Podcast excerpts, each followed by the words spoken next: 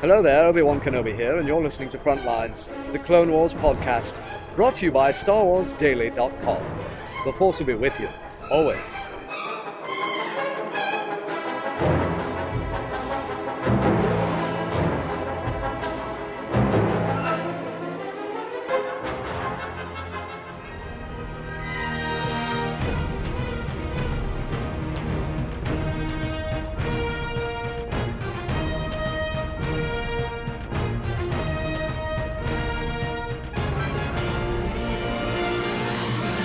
A long time ago, in a galaxy far, far away, the Galactic Republic, confederacy of independent systems, and various mercenary factions vie for control of the galaxy in a seemingly never ending conflict known as the Clone Wars. Caught in the middle of this epic struggle, the Jedi Knights strive to maintain order and civility in a deadly game that is being manipulated by the Dark Lords of the Sith. From the war torn front lines, Michael Cohen, Matthew Krenke, and their dedicated team of analysts emerge as voices of truth and stability in these dark and deceptive times. Hello, and welcome to the 119th episode of Frontlines, the Clone Wars podcast, for the episode The Jedi Who Knew Too Much. I am your host, Michael Cohen, and with me, as always, my faithful co host, Matt the Crankster Krenke. Woo! What's happening, Mike? I, I tell you what, after last week, uh, a little slow start, but this week, wow, really, really kicked into the story. Yeah. Uh, looking forward to talking some uh, the Jedi who knew too much.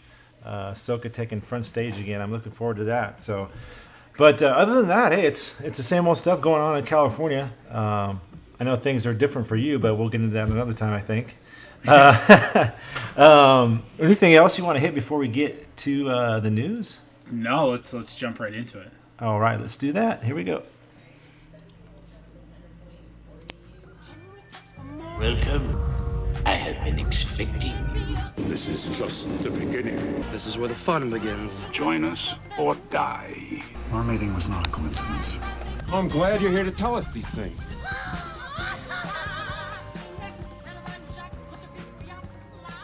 All right, Mike. So to start us off in the news today, we got uh, John Williams. He wants to score the prequel. So there was a, uh, I guess somebody was at a concert he was at, right? And uh, he, he's talking to the audience. He says, "Hey, I'm reminded the first time we played decades ago. Um, neither I nor George nor anyone else involved thought this would go far, or in a few years there would be a sequel, and I'd have to revisit the themes. And years later, another trilogy. Now we're hearing of a new set of movies coming in 2015, 2016. So I need to make sure I'm ready to go in a few years for what I hope would be continued work with George. And he says this in the crowd, and the crowd obviously cheers because yeah, George Williams, uh, John Williams coming back to to Star Wars, that'd be awesome. But let's, I don't know, it's this last sentence makes me think, well, maybe he's not.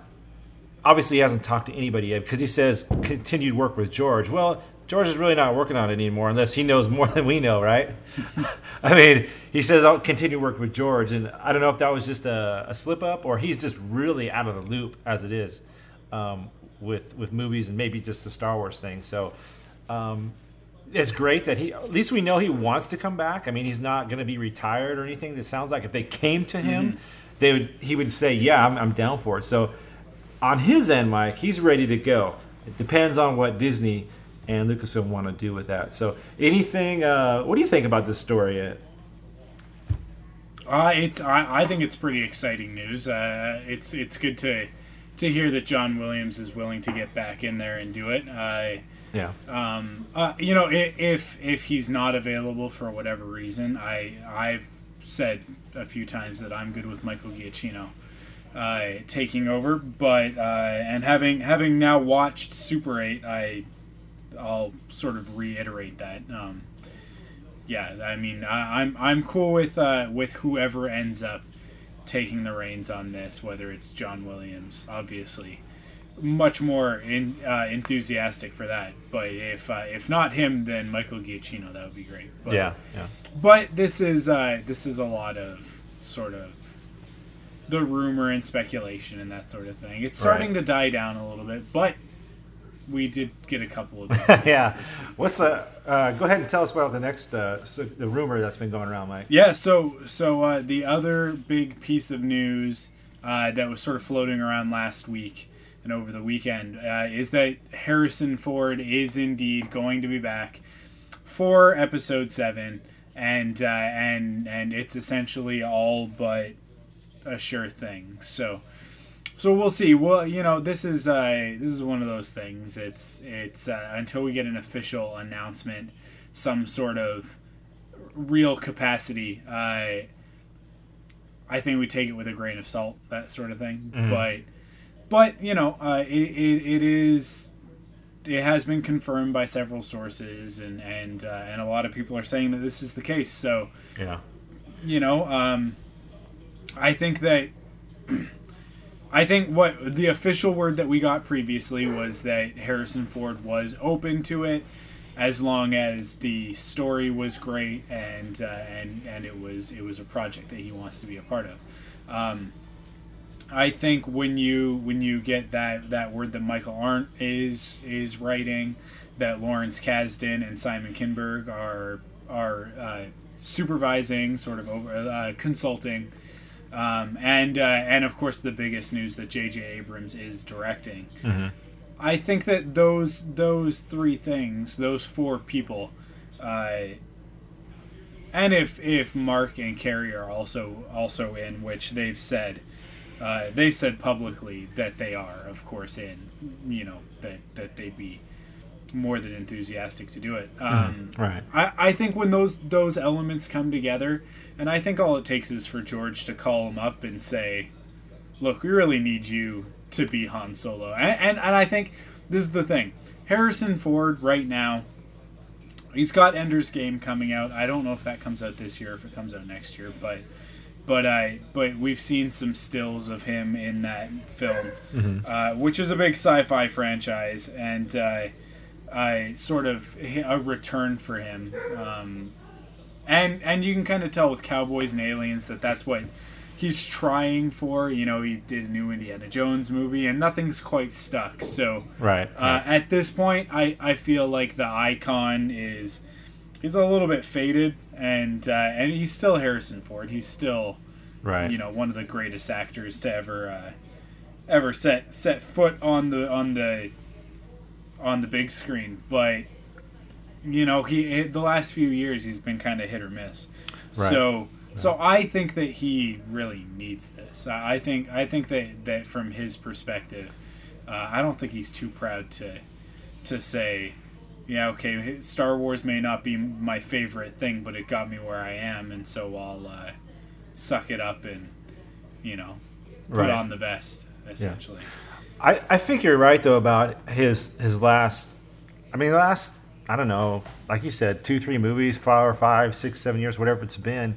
It definitely has been different. I mean, he's not the he's not the the fugitive uh, star that he was. You know, when that movie came out, that just like blew up, and then he kind of got really that's that time frame in between that before a little bit after. I mean, he was gigantic and you know, the fugitive is going to be referenced in this episode we're going to talk about uh, in a few minutes here. But yeah, he, like you said, he's just been kind of dying down. And and and how about this website? And here again, it's just like the J.J. Abrams thing.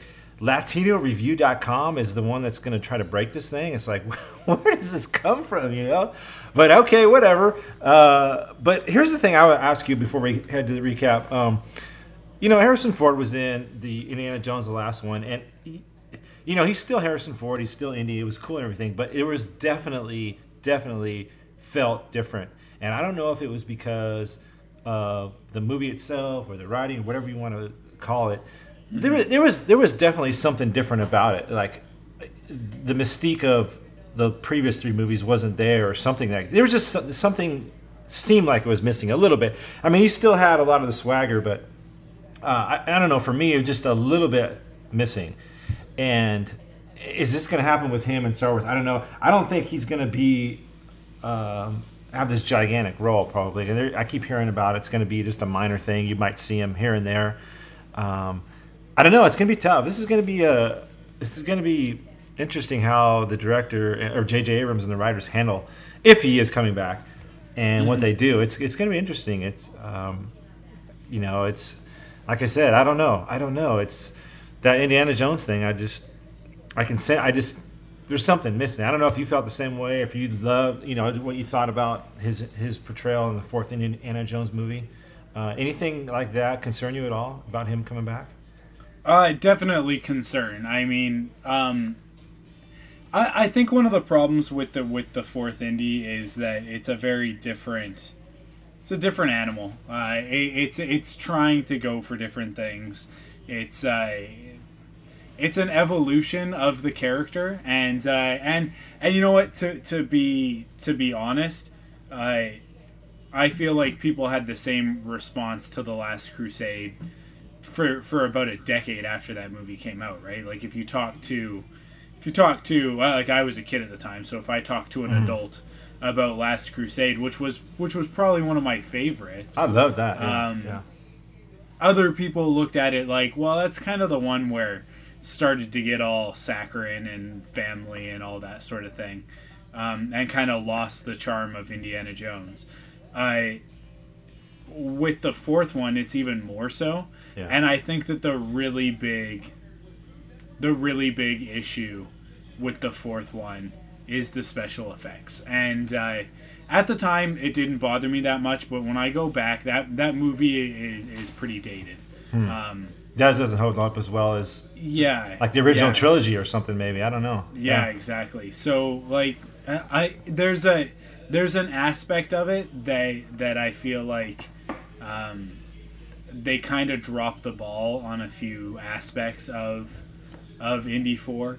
Um, I think that Steven Spielberg's been making other types of movies and uh, and to jump right back into Indiana Jones I think may have been been a bit of a mistake. I think he probably needed something to transition back into that that mindset and to to maybe get a little bit more acquainted with with the the effects technology of now. Um, Right. because he'd been using it in very different ways.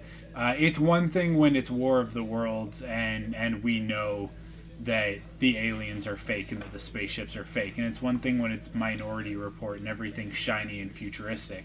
You kind of get away with a little bit of it, but with Indiana Jones, yeah, like it needs to be authentic, right? Like it needs to have that that sort of um, I don't know, like that that practical charm to it. Right. Um, in the in the same way that like Willow has that the that very specific thing with like some of the stop motion and uh, and and special effects that are in, in that film um, and other movies. I mean, like I will go back to uh, uh, the original Tron and the original Last Star. Oh, not the original Last Starfighter, but the Last Starfighter. Right. That's just my wishful thinking that eventually they're going to do a sequel to the Last Starfighter. Um, but uh, go back to those movies, and those those effects are certainly of that era, but I don't feel like they take you out of the movie. Um, the Last Starfighter, especially being one of the first movies with real reliance on computer, like computer generated imagery, right? Uh, with with the the Starfighter itself. So, you know, Indiana Jones moving forward needed to have a little bit less of that CG stuff and a little bit more of of the practical effects. Um, in my opinion, as far as story content and plot and what happened, I have no problems with Indy 4. Uh, people don't understand it, and I think that's one of the biggest issues. Uh, people also don't understand the prequels. They're, they're very misunderstood for similar reasons. The the original Star Wars trilogy is a series of Buck Rogers, Flash Gordon serials, but done in a much more serious manner, right? Like done done in a realistic manner. But the characters, the archetypes, the plot are all very similar. The idea of a giant space station the size of a moon that can blow up a planet is ridiculous and silly, but and it's very it's very sort of um, I don't know. It's it's very much like something that Ming the Merciless would do, right? uh, so it's it's out of that, and and and that's why the Death Star shows up again in in the last film, um, in in Return of the Jedi. But when you go back to the prequels, what you're getting is. Um, is that more civilized age? Obi Wan says it in A New Hope. Right. It's it's it's the Shakespeare, it's the Renaissance of of the Star Wars galaxy, um, especially Episode One and Two, which both take place before the war. The war is the thing that destroyed that old world order and why the old republic no longer exists. Right, like that that change from from peacetime and from development and, and culture and art into that period of you know turmoil and galactic strife is the reason why like like that the that's that's the whole point it's mirrored in Anakin but it's also it's it's it's the the galaxy as a whole that goes through that so when you watch those movies if you watch them with more of a literature uh, sort of uh, Shakespearean bent on them, they they ring true a lot more. That's like the the romance of Anakin and Padme is a little bit.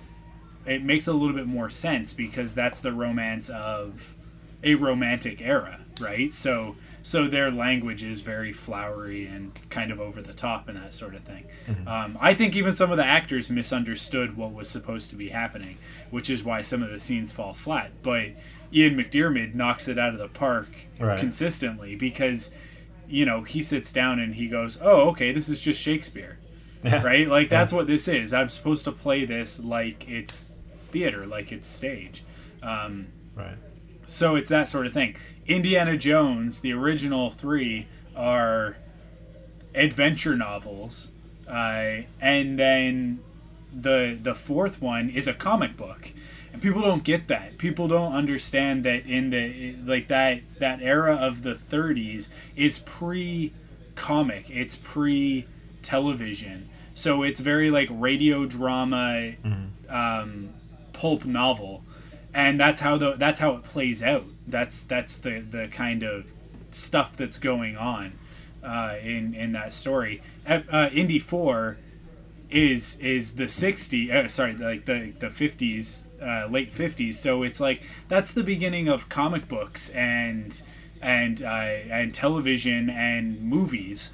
And so I mean there's tons of nods in it. The the the red ants are uh, are are a nod to I think it's the, the movie's called them which is a movie like with these giant ants that attack um, that's why the, I think there's one shot where the ant is like really close to the screen and moves away, and it's sort of trick photography of it being a giant ant. And then, I mean, they are gigantic ants. The those red ants are, are gigantic, but um, that's why they're in there. Uh, there, there's also the flying saucer thing is is part of that 1950s flying saucer science fiction movie thing, and the the the scene that everybody gets the most worked up about of Shia LaBeouf swinging through the, The monkeys, yeah. yeah. with the monkeys Right. is like that is literally a panel from a Tarzan, Tarzan. comic, Right. Right, like that's these are these were homages to that era, no different than Indiana Jones, Raiders of the Lost Ark, you know, uh, Temple of Doom and Last Crusade were homages to the 1930s. Uh, and, and even a little bit of the early 40s like that that's that's where those are coming from. And if you don't understand that it's it's difficult to understand those movies. So um so I think that those, that they get a lot of flack for a lot of unnecessary reasons. I, like I said, I, I will go back and watch it and and sort of be annoyed by the visuals because some of them are like that scene with Shia LaBeouf uh, swinging with the monkeys looks bad, right? Right. The uh, the concept of it I have no problem with. I the panel from the comic book that it's taken from and the vibrant green and and the, the color palette and everything I think is excellent. Um, but the quality of the CG is not there like it is in other films. So yeah. so you, you know, I, it, there's stuff like that that I think that we're all very worried about.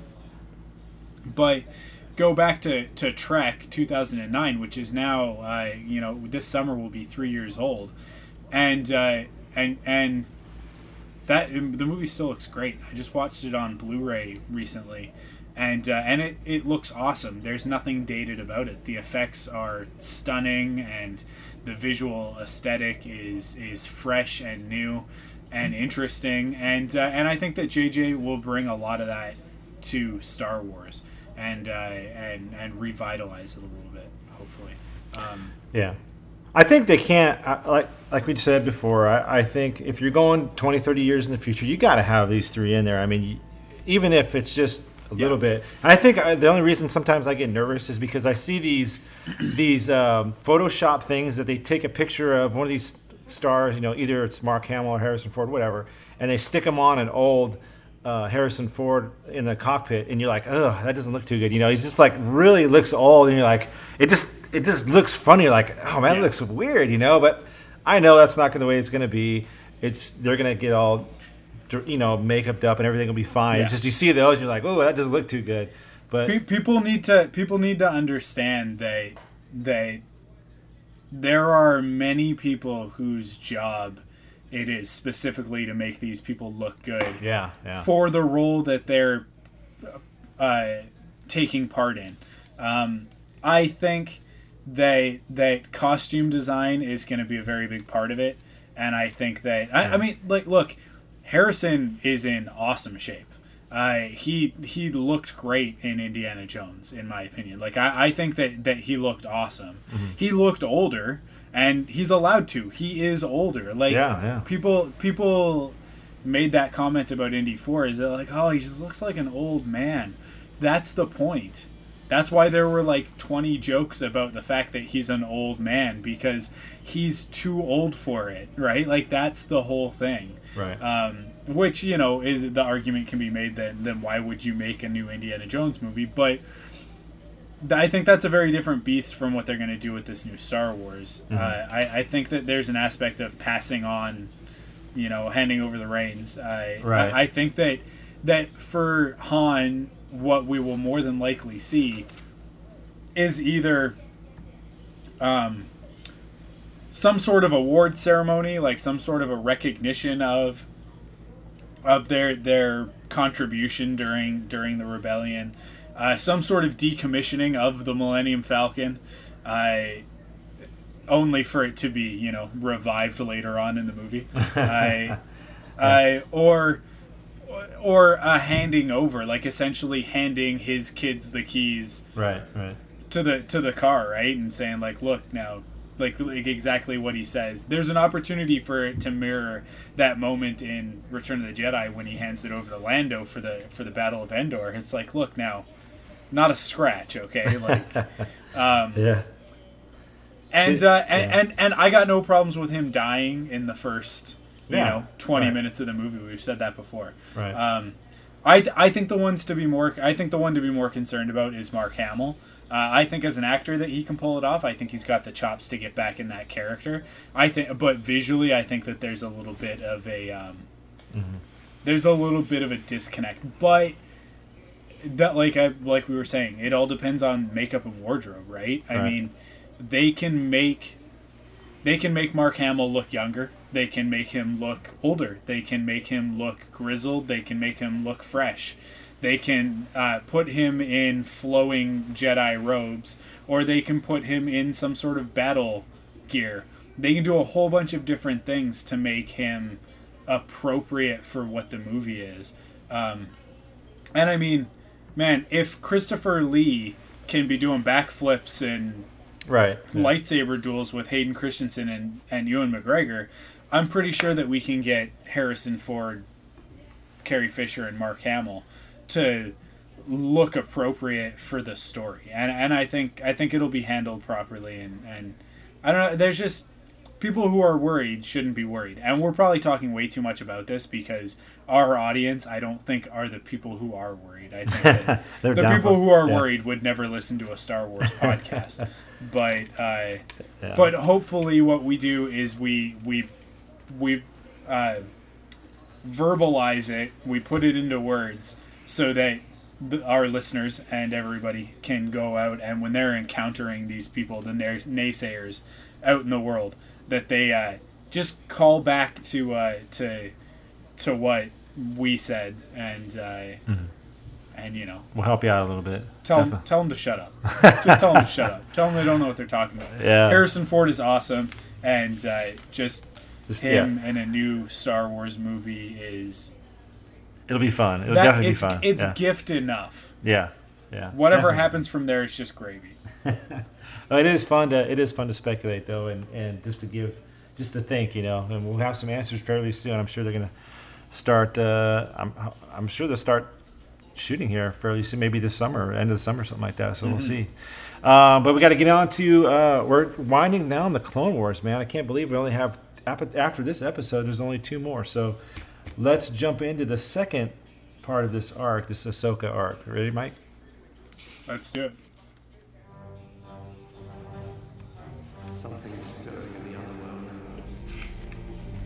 Remember, there can only be two. You are our secret weapons. There are some citizens of the Republic who believe the Jedi Order is not what it used to be. We can help you reclaim Mandalore. Oh my, look at the time. Well, my work is done. You are a clone and a soldier in the Republic Army. I sense a deep anger in you. Everything that you fought so hard for will be destroyed. Anakin! Sometimes heroes fall, despite their strength. Onderon is out. Our brothers. The true lords of the Sith. Choose your targets wisely.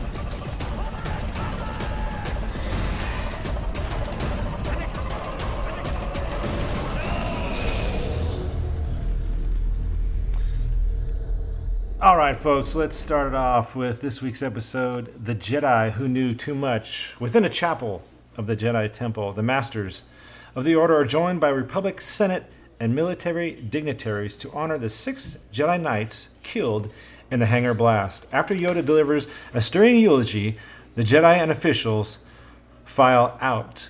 So, Mike, we start off. Um, we find out that uh, you know this. I love how it says here because I, I didn't even read this. I wrote this these notes down as I was watching. I go. He gives a stirring eulogy over this fall over the fallen Jedi, which we don't know who they are. We we find out who one is, but we don't know. But it doesn't really matter, right? It's it's uh because it's it's what he says that kind of captured my attention in this this first uh, section here. Uh, he starts off with he says, "One with the Force, they are luminous beings are we, but temporary vessels, our bodies are." Uh, and, and as he's saying this, you have this this altered verse of the Force theme that they're playing uh, underneath. So fantastic on the music part there, uh, an altered version, like I said. And I love how this it sort of gets religious here for me and and no matter what religion you are we know mike that he's george lucas says this is kind of a religious type of of story and especially with the force and all that and um, i'm just it kind of you know I, i'm kind of reminded by that when when when yoda speaks. Um, he's almost talking about he's almost talking religiously you know like uh, you can definitely take it back to that no matter what religion you have. Uh, and obviously they show Ahsoka and she's taking it much harder it seems like than the rest of the Jedi and rest of the, the crowd there. You know she's really really broken up about this. So this first section I really liked it. I love what they were doing. The only thing I couldn't figure out was the lights that were coming through the caskets as they were lowered. I, was there something? Uh, was that supposed to mean something to you? I didn't really catch it. I don't know if you have any thoughts on that or. I thought- think it was just ceremony. A stuff. ceremony, okay, They're just okay. trying to make it interesting, visually interesting. Right, right. Um, But yeah, it its own signature thing. Okay. Uh, I didn't know. Yeah, like I said, I didn't know, but I was, I wanted to see if you had any thoughts on that. But Yeah. any thoughts on this particular thing about Yoda and his uh, his eulogy here?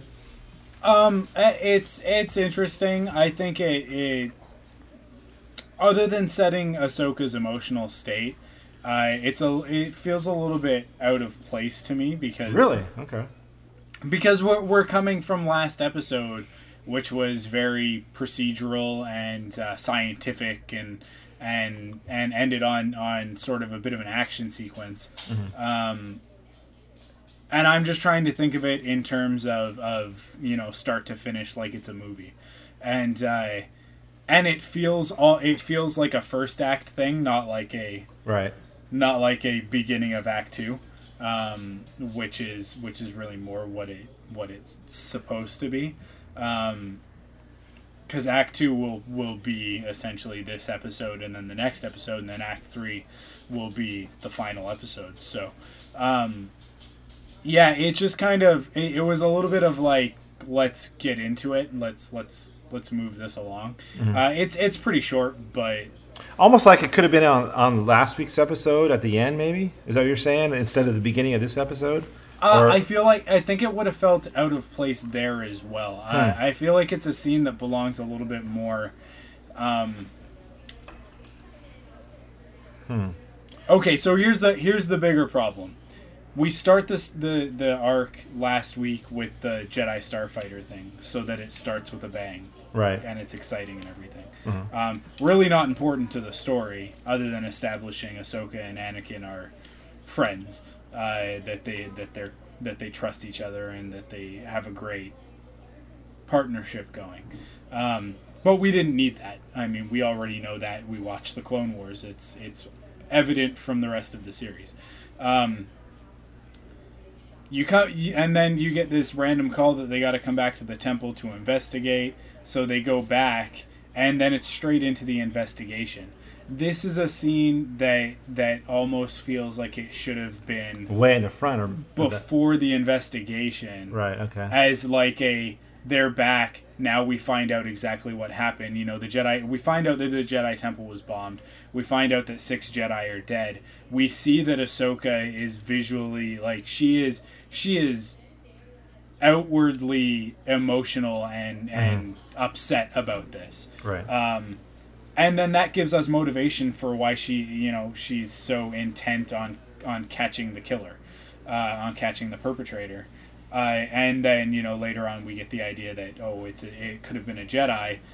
So you know we'll we'll follow that thread until it's no longer important. But this is the thing like it it that thread gets lost last week because we go oh well it wasn't a jedi. It was it was uh, what was her name? Lena Letta. Turmond or, uh, Letta Turmond Letta Turmond. um, so we drop that thread and then we come back into this episode and we'll talk about it in a minute but I clearly it was a Jedi. Clearly it was a, some, some sort of force user that had something to do with this. So you know the, uh, that thread is now lost but it's going to have to be picked up in this episode. But in between we've got all of this sort of we're not even thinking about that we're thinking about these Jedi who are dead and and uh, and Ahsoka's emotional state. So it just felt kind of it's a little bit up and down. Mhm. Um, and I feel like this episode needed to get going a little bit quicker. Okay. Uh, it, needed to it needed kind of a little bit of oomph up front because it kind of had a bit of a slow start. Um, Oh yeah, yeah. I, I like the I just I like the fact that Yoda again we get more Yoda being being Yoda. You know he's he, he's reaching down and he's trying to convey to not only the Jedi but uh, the other Republic people that are around um, of of kind of the weight of the issue here and and maybe even more to the Jedi like hey you know don't forget don't forget, you know, like he says in um, Luminous Beings, you know, that speech he says, um, basically, hey, we're just here for a while. Um, you know, we're here to do what we can as Jedi, and then in the afterlife, it's it's it's almost like a, like a, again, we go back to this religious thing, like almost like a heaven type thing. So um, I kind of got a little more from that maybe than than some other people did. Uh, as far as Yoda's little speech there, I just kind of liked his Mhm. his little speech. Um, but other than that, I, I agree with you though. That could have been, like you said, way in the beginning of that that first episode because it does kind of feel out of place way back in this in this particular episode. So Yeah. uh, go ahead. Uh, let's see. Uh, uh, Ahsoka hears from Admiral Tarkin that Letta Turmond has been moved from custody within the temple to a military facility. Tarkin firmly explains to an incredulous Ahsoka that since clones were killed in the attack, and since the accused is not a Jedi, it is indeed a military matter, not a Jedi affair. Ahsoka is emotional. She does not want Letta to avoid punishment. Anakin warns her to, to temper her emotions. As Anakin and Tarkin continue along, Ahsoka parts ways and walks with her friend Barriss Offee. Barriss wonders whether or not Ahsoka is wrong to feel so emotional. Ahsoka puts up a strong front, but their conversation is interrupted as she is called to the war room with word of a separatist attack on a distant system. So they're deciding, or they're having this discussion, and it's pretty good. This is a pretty good little scene right here on whose prisoner. Let you know who is she? Is she's is she a Jedi prisoner? Is she Yeah. a Republic prisoner? You know, she killed. Uh, she bombed and it killed Jedi, but then there was also Republic workers that worked there too. So this little back and forth, and man, you're really starting to see, um, you know, Tarkin, and, and you hear this from Dave Filoni's um, behind the scenes video. You know, this the machinations of the, of the the Empire are really starting to kick in now. You know, and and even Anakin, Anakin, he's he's telling Ahsoka, you know, hey, you know, it's coming from Anakin. It's kind of funny. Hey, revenge is not the way. You know, we we got to deal with this uh, in the right way. Uh, it, you know, it's it's the it's the dark side, not the dark side, but you know, hey, you, you can't you can't just revenge. It's not the way to do it. This is the Jedi Temple, you know. We're we're Jedi, we're peacekeepers, you know. Um, but I love how Tarkin explains that the Jedi should be removed from uh, military matters. So uh, Tarkin's an ad- admiral now, and uh, obviously getting his uh, commands from from Palpatine, um, kind of separating the Jedi now, and we'll see what happens later on about when Anakin comes into this this prison. Uh, it's totally different now, and we'll, we'll talk about that when we get there. Um, you want me to continue, Mike, or you got something here? Uh, well, I just wanted to point out that I, I find it interesting uh, that that they sort of focus on Anakin and and he's saying the right things here, right? Uh, he's uh, right now he is the Jedi he's supposed to be, Right. Um, which uh, to reflect his his statement in Episode three, uh, when he says that he's not the Jedi he's supposed to be. Um, right now he is, and uh, he's emotionally stable. He's uh, he's right-minded in in in motivation, and uh, and I think that's really interesting. But I think that one of the important parts here is that uh, we're talking about revenge, and revenge is not something that Anakin or Vader has. Uh, I, I suppose that there's a there's a slight bit of uh, of a revenge thing in in uh, episode two when he kills all of the Sand people. the yeah. the sand people, Uh-huh. but um, I I don't know. I don't really see that as revenge as much as I see it uh, that he was just out of control, right? That that he was just Mm-hmm. Oh, there yeah. was, there was Yeah. too much emotion. Revenge is is something that's a little bit more. Um, it's more plotted out, isn't it? Or yeah, out, like maybe? it's it's a little bit more calculated than that. Mhm. Uh, what like I would I would categorize the the slaughter of the Sand People. It was it was definitely dark side, obviously, but uh, it was more of a crime of passion, Passion, than yeah, it was.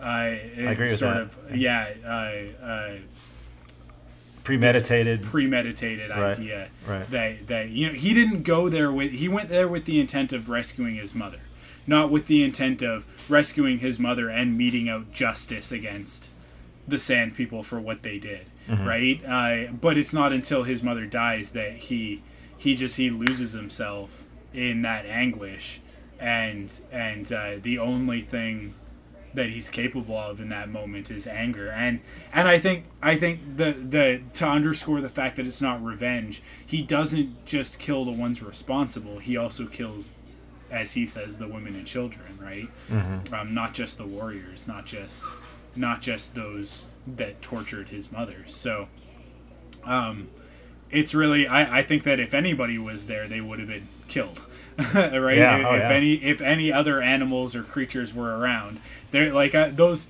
those uh those massiffs are probably all dead as well. Um yeah. so it's very different than what Ahsoka is feeling here. Uh, and it, this is a thing that Ahsoka has felt before uh, which is you know it's it's our job to do justice. It's our job to to right wrongs and Anakin is a little bit more like no that's not really the role of the Jedi. The role of the Jedi is to keep peace, and as a Jedi, you're you know your inner peace is, is paramount to that and he's sort of he's trying to teach her here um, and then i think the other aspect of that is that whatever is going to happen to ahsoka in these next two episodes uh, i think it's going to have a lot to do with anakin's emotional state going into revenge of the sith.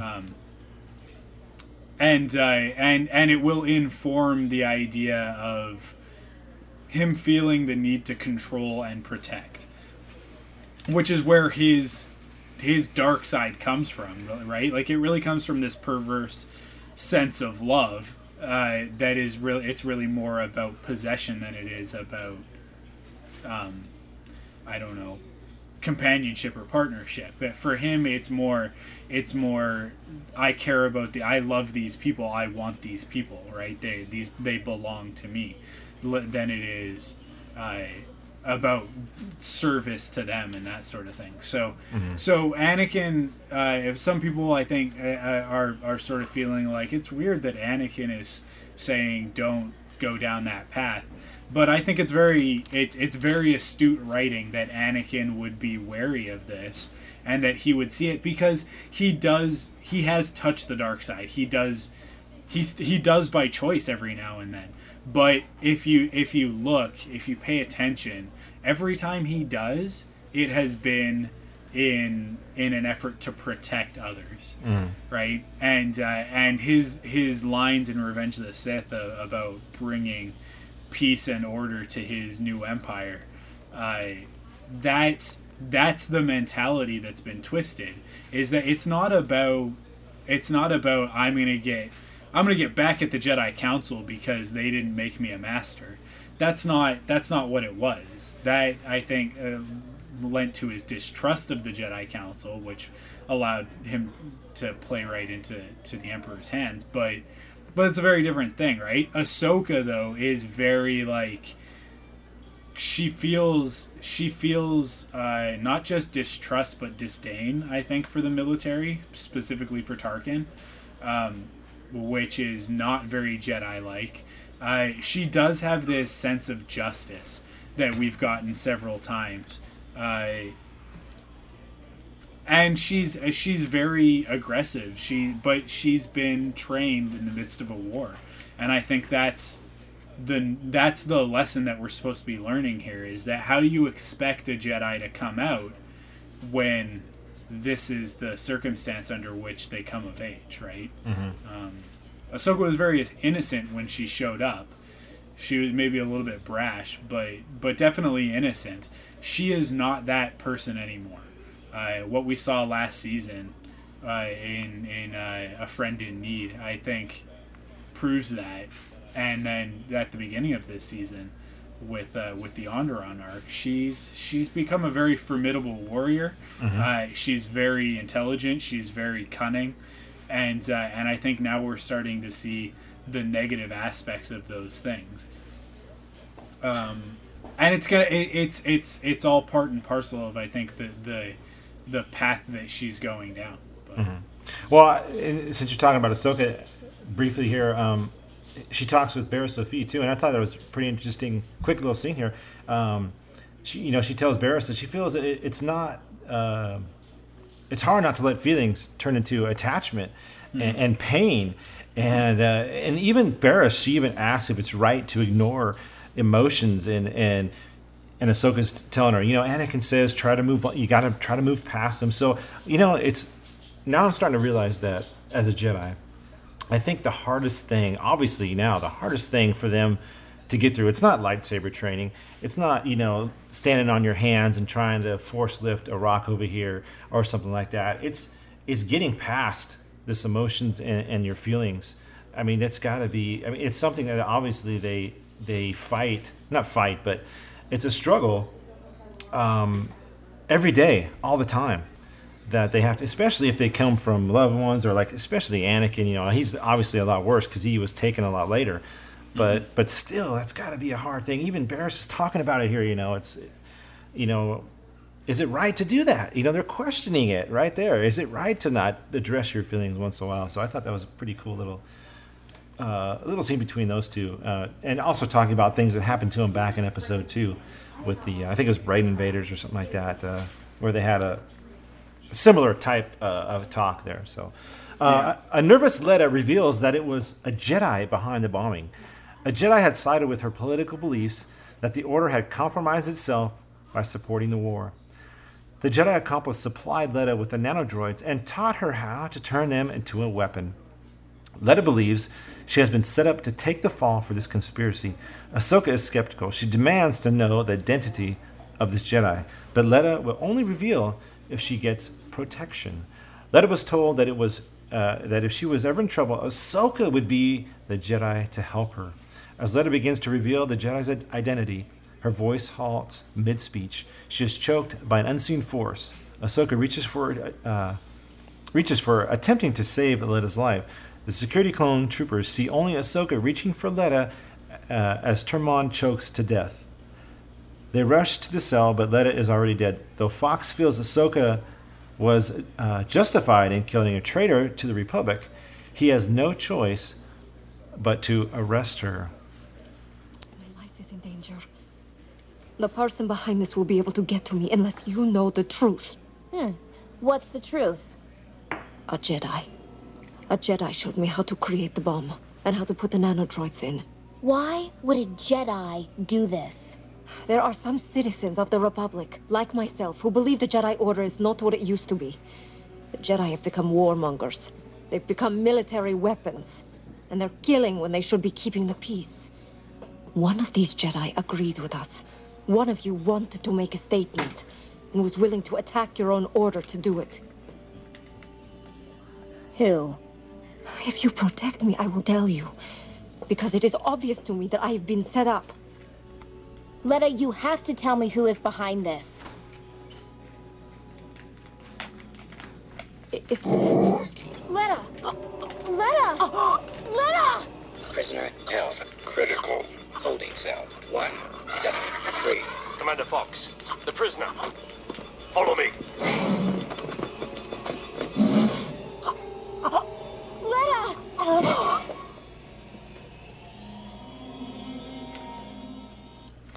Wow, Mike, I tell you, I just I have that written down. It's just wow. I was I tell you what, I was on the edge of my seat on, on that particular scene because you're like you're gonna hear who it is, you know, who's behind this whole thing. But come on, they're not gonna let it go that early, are they? But wow, you know, she claims she was set up by a Jedi.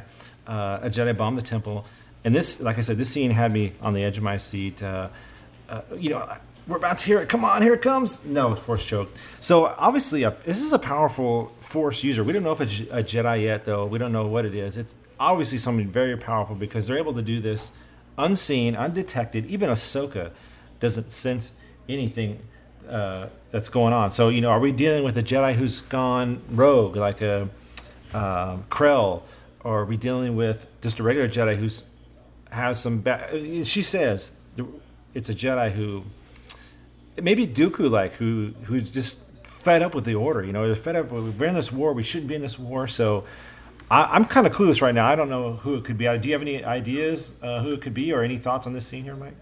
Uh, well, you know, the the first inclination is that it's uh, that it's Asajj, right? Because we know that we're going to see her later on in this arc.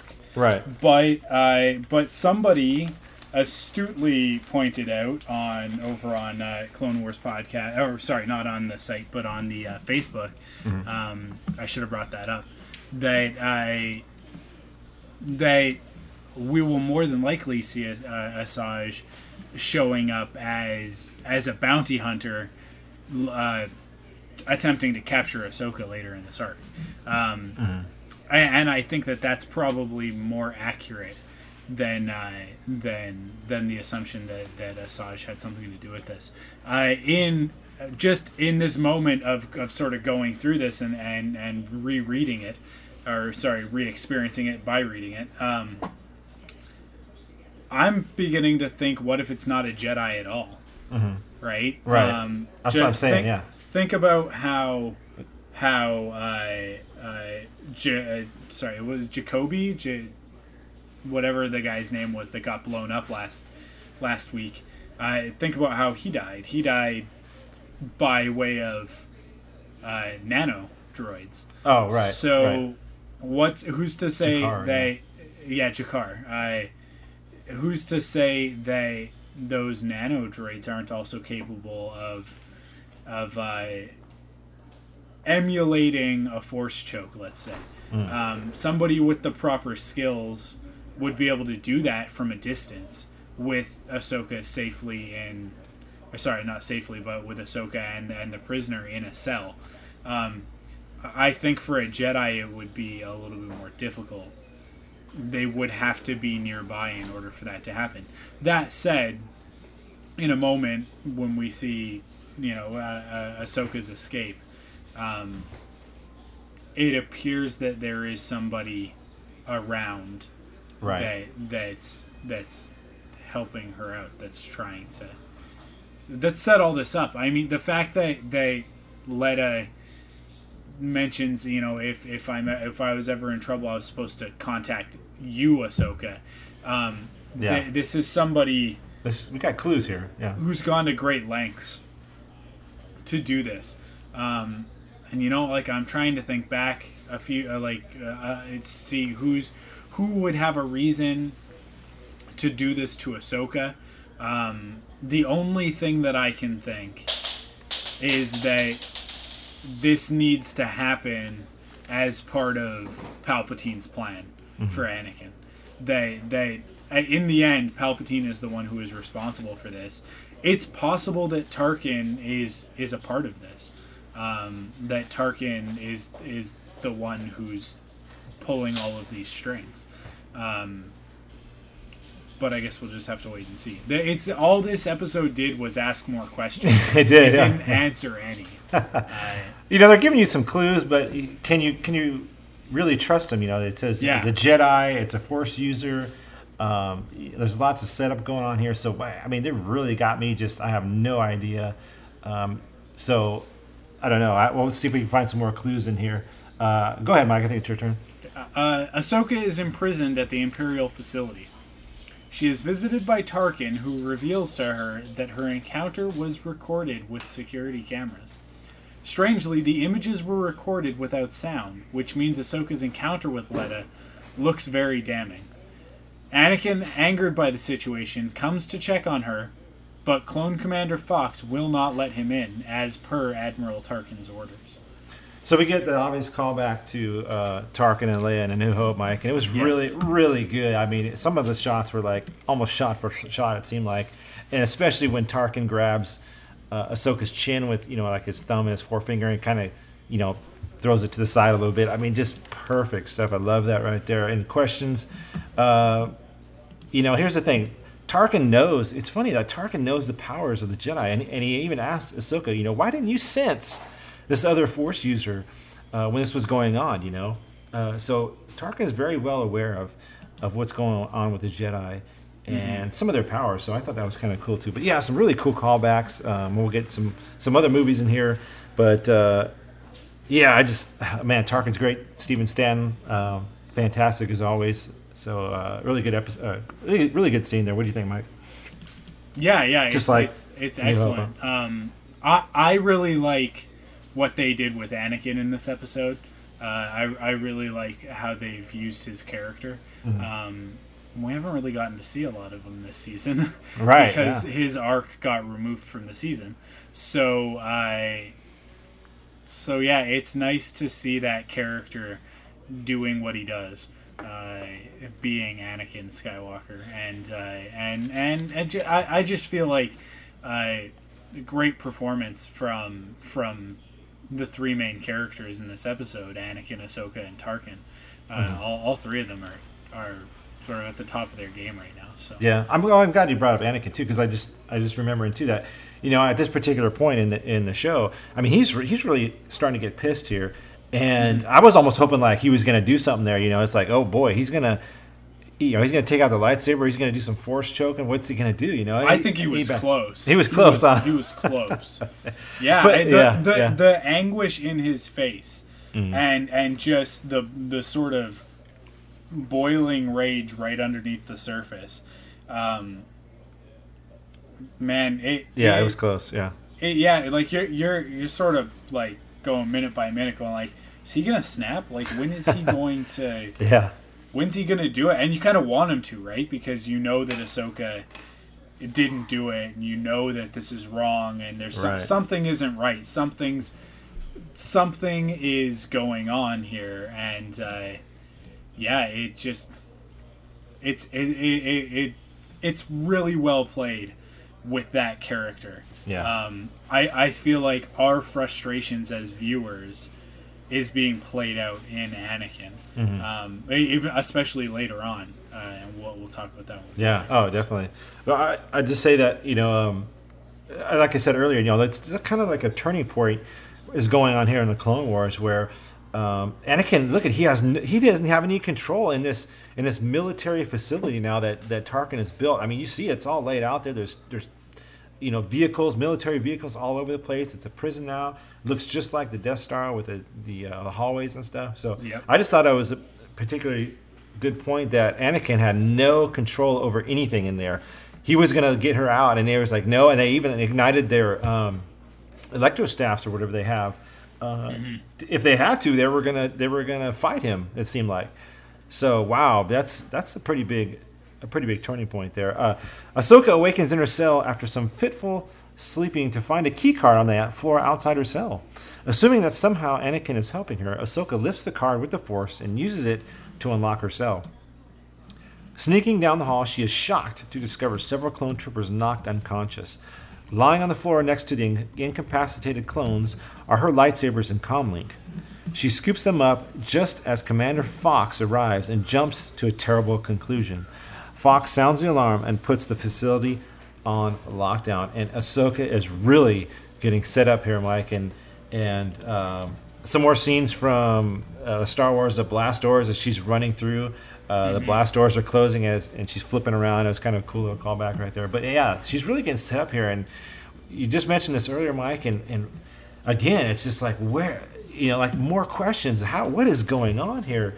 Um, why does somebody want to set her up? Um, are they trying to get her to leave the order? There's so many questions going on right now, and, and nothing's been answered. So, really building up a, a ton of questions. I can't wait to get some of these uh, some of these answered. Uh, go ahead, Mike.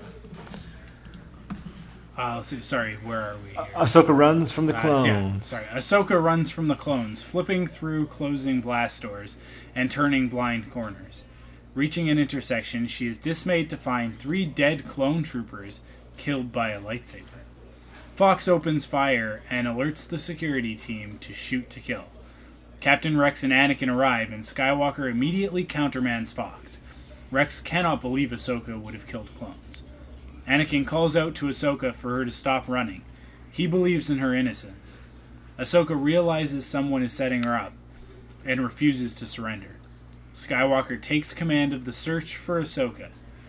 Rex puts on, out an APB for the fugitive Padawan.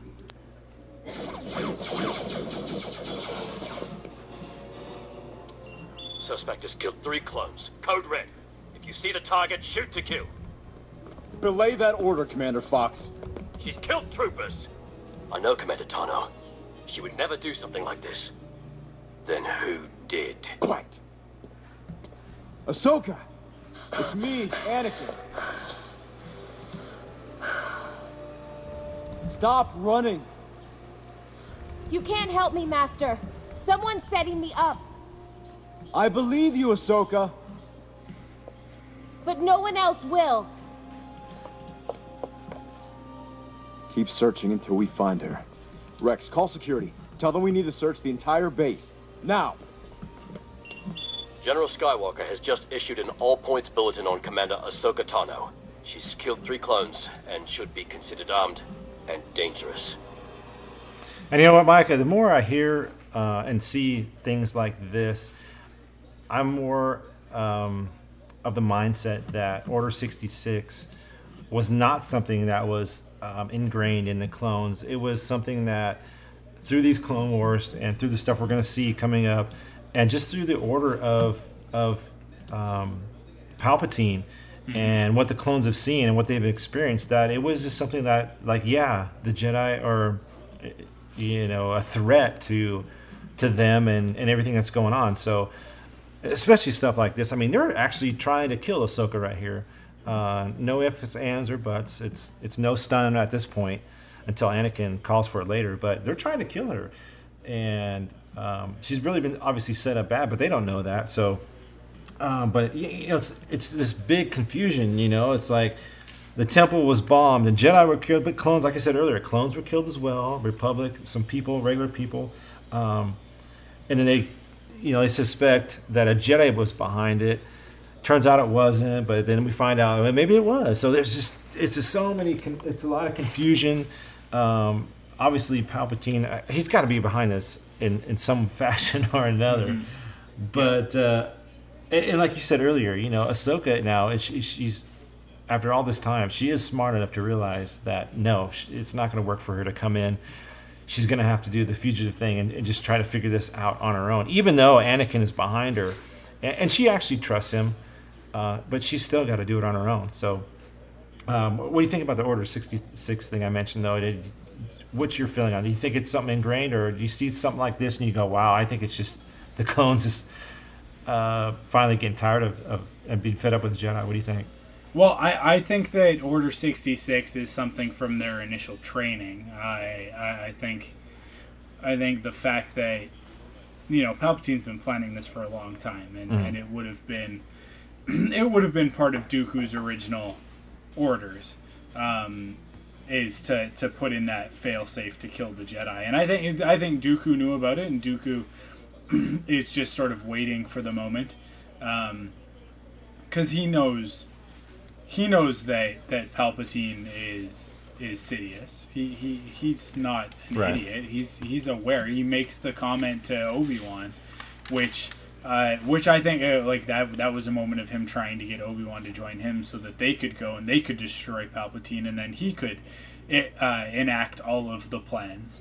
Um, but th- this whole idea of Order 66 was initially planned by Palpatine. So it's not um, it's not that they're brainwashed, but Mhm. to a certain degree it kind of is because the clone troopers are bred for obedience. They're they're bred to be docile and um, and to follow orders. That's that's what the Kaminoans did.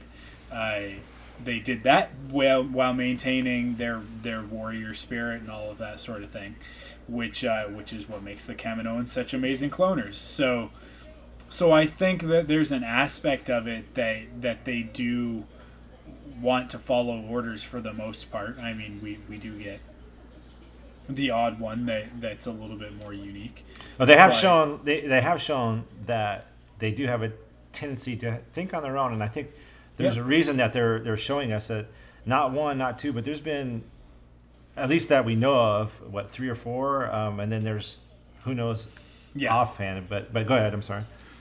But yeah, I, I mean, I think that it's just a it's just an order, um, and and I think there, it's possible that we'll get sort of a uh, an answer to Order sixty six at some point in the show, especially with a character like Tarkin floating around. Uh, I think that there's an opportunity for them to tell that story of, you know, where Order sixty six comes from, uh, Mhm. whether that's through you know referencing you know well, well they were they were trained with with a set of standard orders one of which is order 66 or whether or not they create order 66 as part of this military um, takeover Mhm. uh, scenario that's going on but uh, maybe maybe even as a result of this arc um, wh- who knows we'll, we'll have to wait and see exactly what's what's gonna happen with that but Yeah.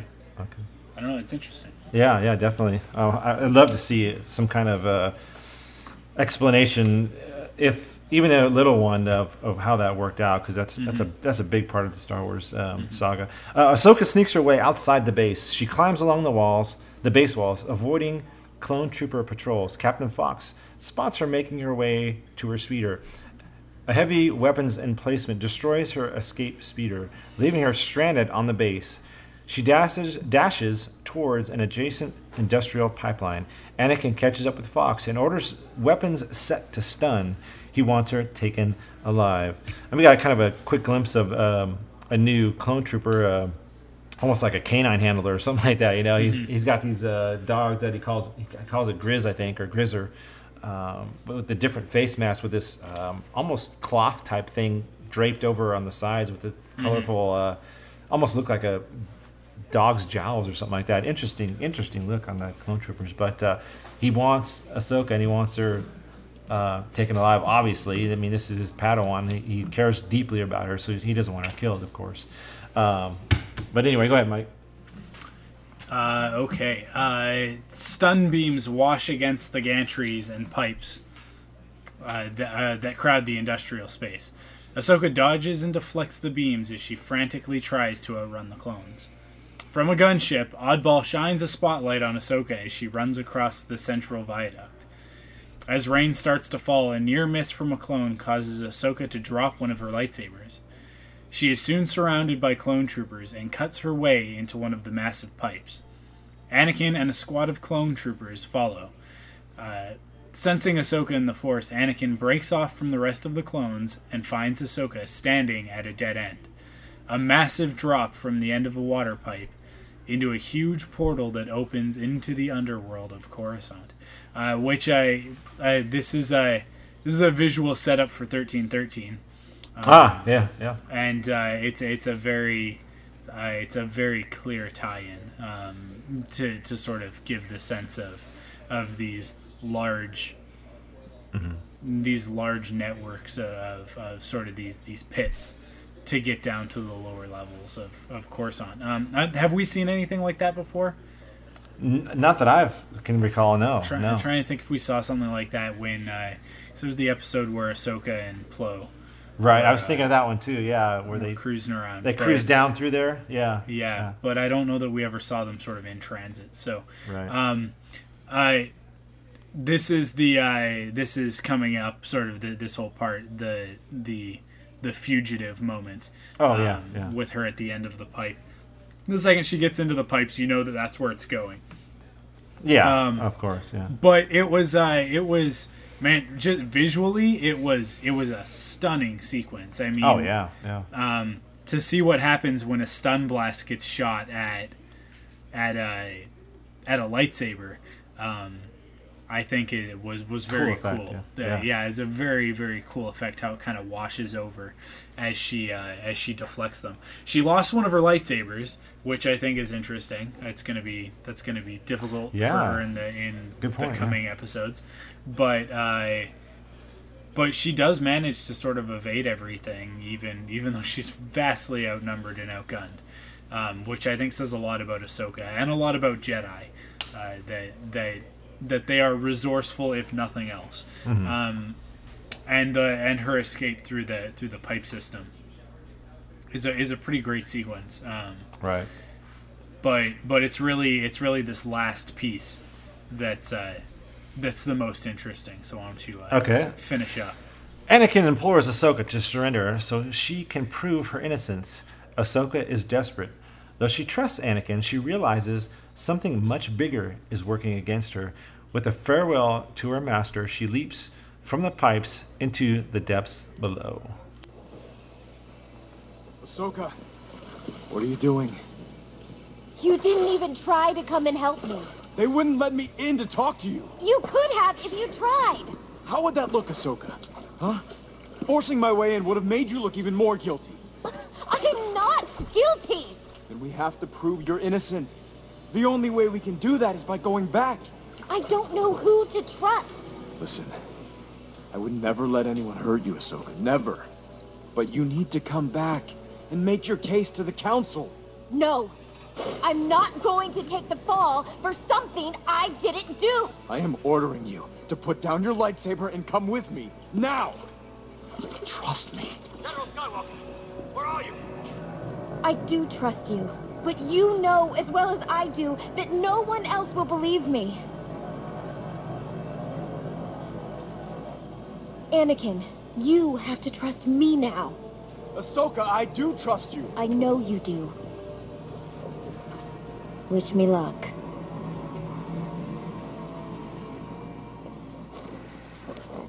Uh, well, like I said, Mike, the fugitive ending. What a way to end it! And Mm-hmm. you know, like it says here, she is desperate. Um, and you know, obviously they they kind of trust each other. I mean, they keep talking about it, um, but you know, obviously Ahsoka knows that there's something else going on here. There's somebody else working against her, and going back and just turning herself in. There's no way that's gonna do anything, because Anakin doesn't know that she was all the setup that was done before that. You know, with the clones laying around, the lightsabers, and all that. So she's got to do this on her own. But um, as far as the action scene, just before this, yeah, great action.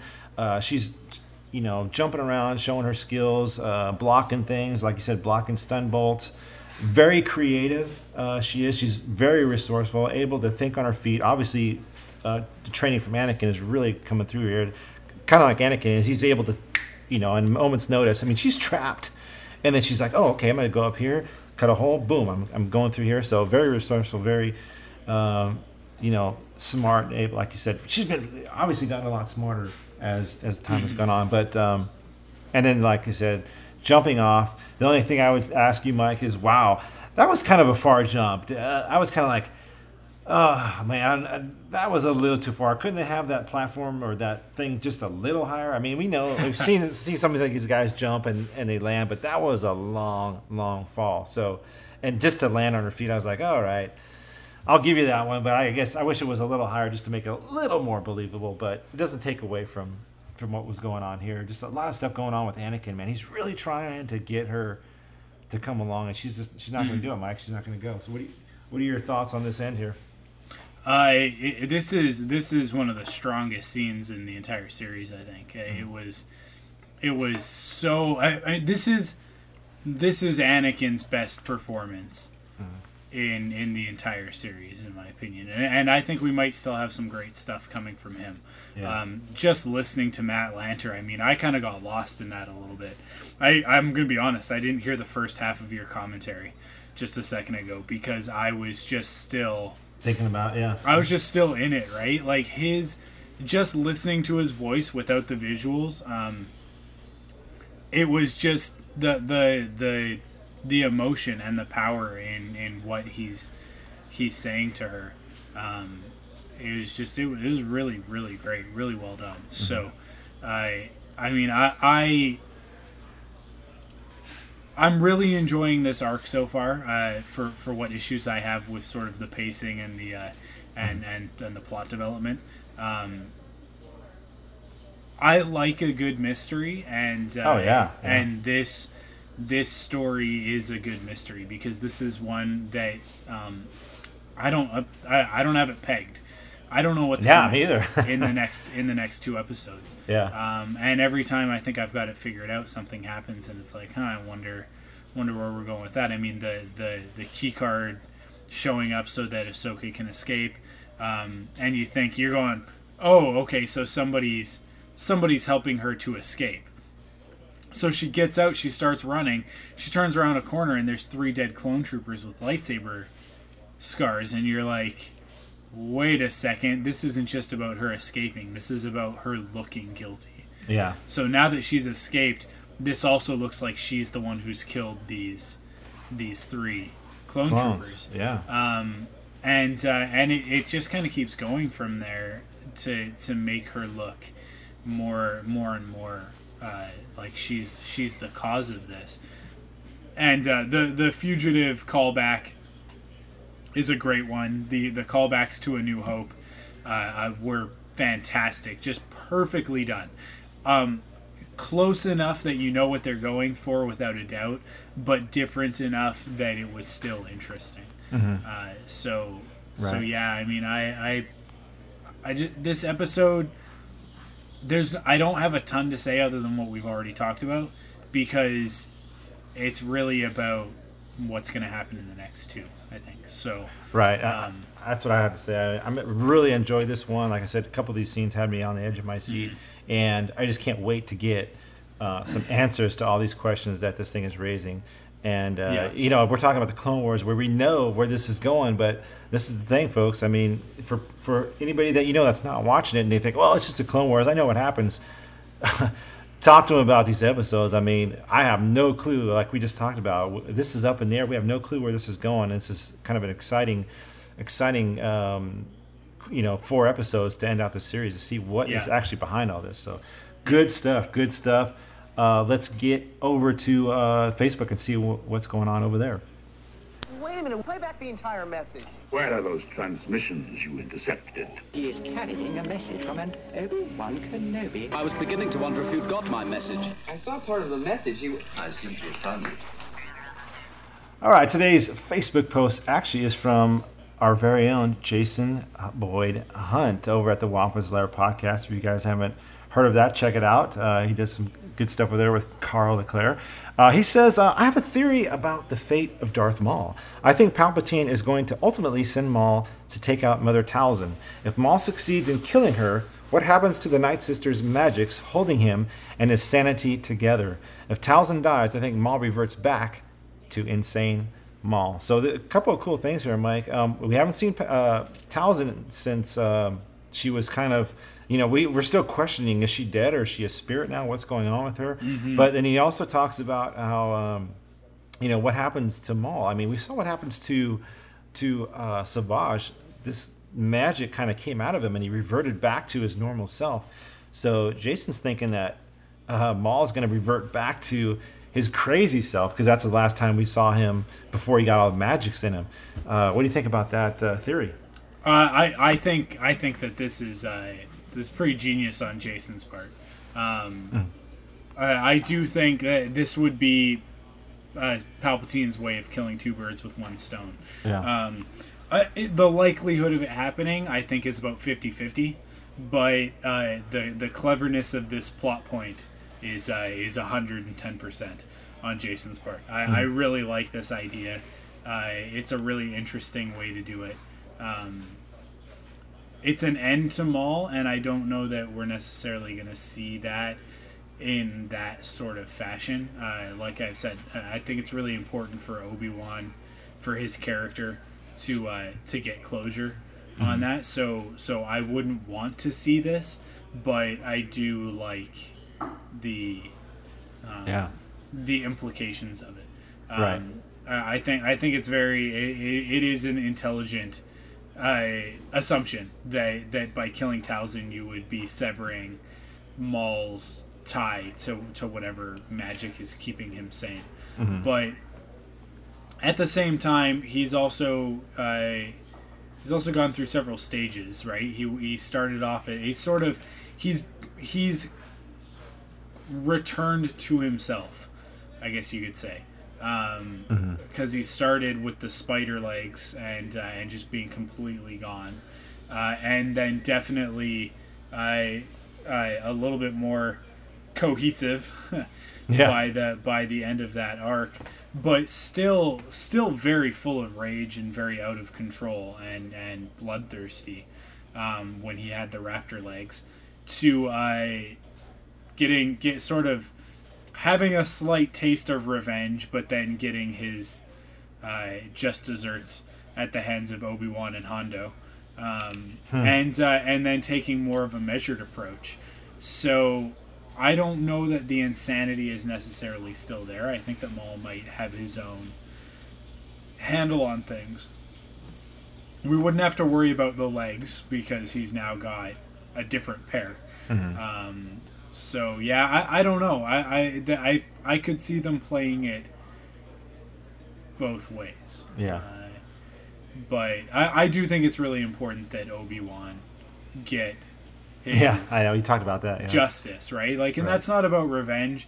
That's about that's about. Um, I mean, there's an aspect of revenge to it, I suppose, but I think that there's also an aspect of uh, Obi Wan wouldn't be doing it out of anger.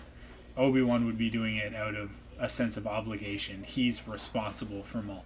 Mhm. Um, he is most certainly responsible for S- Satine's death, Mhm. uh, as much as Darth Maul is the one who perpetrated the the the slaughter.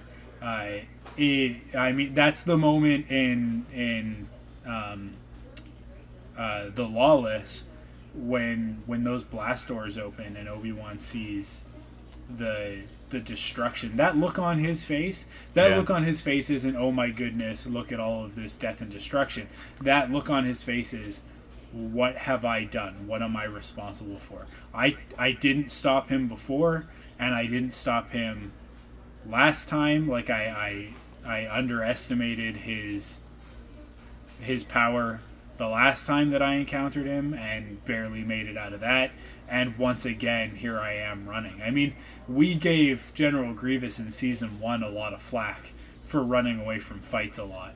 Mhm. Um, Obi Wan has run away from two fights with, uh, some would say three fights with Darth Maul so far. Uh, fights that he's gone looking for and then had to run away. I mean, it's a there. There's a there's a balance that needs to happen here, and uh, and and so I That would be the balance, yeah. yeah I I I personally need to see Darth Maul and Obi Wan Kenobi face off one more time Mhm. before the end of this series. Uh, I think it's in the cards. Uh, whether or not that is the end of Maul, I guess is, is another is another thing. Uh, but but I guess I guess we'll just have time's gonna tell, right? We'll have to wait and see. Yeah, that's one of those other plot points that, gosh, I hope we get to see. You know, it, Palpatine's got plans for Maul, and and what is it going to be? So, gosh, there's tons of Mhm. questions out there. It's just good times, good times. Um, that is actually going to do it for that. We got the upcoming episode description coming up next week. It's called "To Catch a Jedi," and again, in the interest of spoilers, I'm going to leave out just uh, a name here.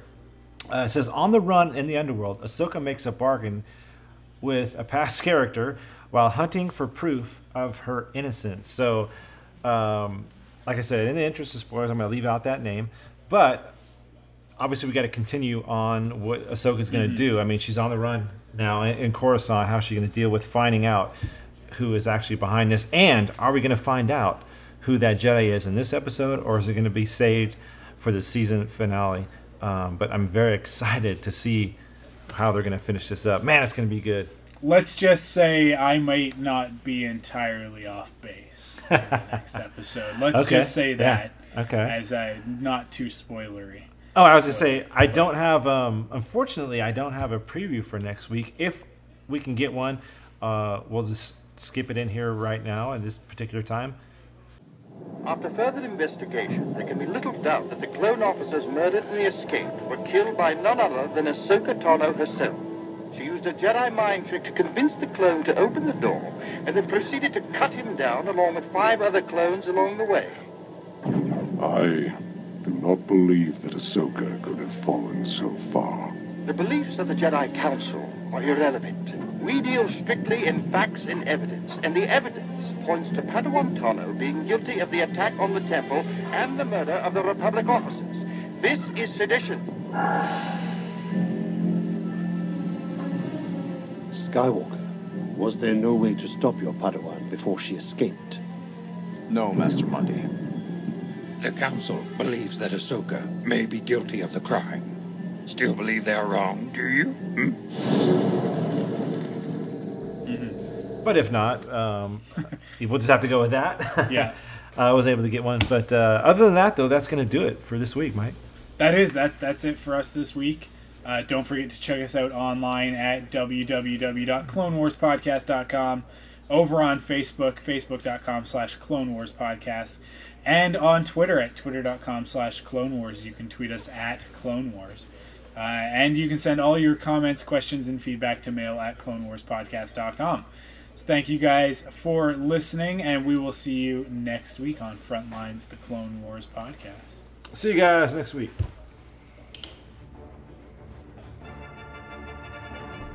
Well, another close to another wonderful show. Obi-Wan Kenobi here saying thank you for listening to Frontlines, the Clone Wars podcast, brought to you, of course, by StarWarsDaily.com. The Force is strong with you all, and it will be with you always.